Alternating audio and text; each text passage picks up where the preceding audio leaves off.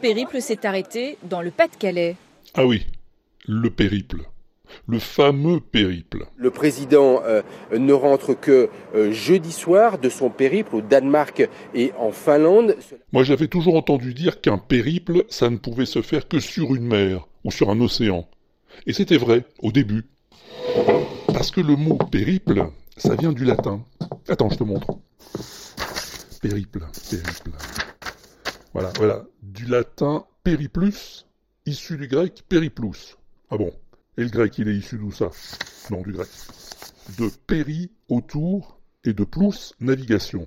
Donc, périple, navigation, autour. Hmm Circumnavigation, comme on dit en latin.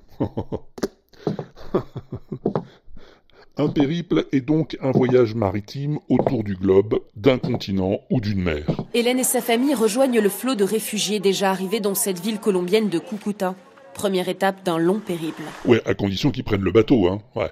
Mais bon, c'est vrai que de nos jours, on voyage moins en bateau, hein, plus souvent en voiture, en train ou en avion. Alors le périple, c'est adapté, ben forcément. Aujourd'hui, c'est plutôt simplement un long voyage avec beaucoup d'étapes. Son périple commence toujours en Alsace. Oui, il fait ce qu'il veut, hein, à condition que ce soit autour de quelque chose. Ouais, c'est pas parce qu'un voyage est long que c'est un périple, hein.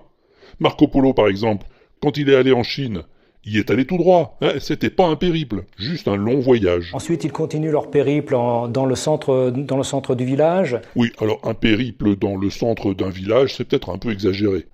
Oui, euh, oui, tu peux tourner en rond au centre du village, hein. ouais, mais c'est pas très long, en général. Alors fais gaffe avec le périple, hein, parce que je vais pas faire le voyage à chaque fois pour te donner ma langue, moi.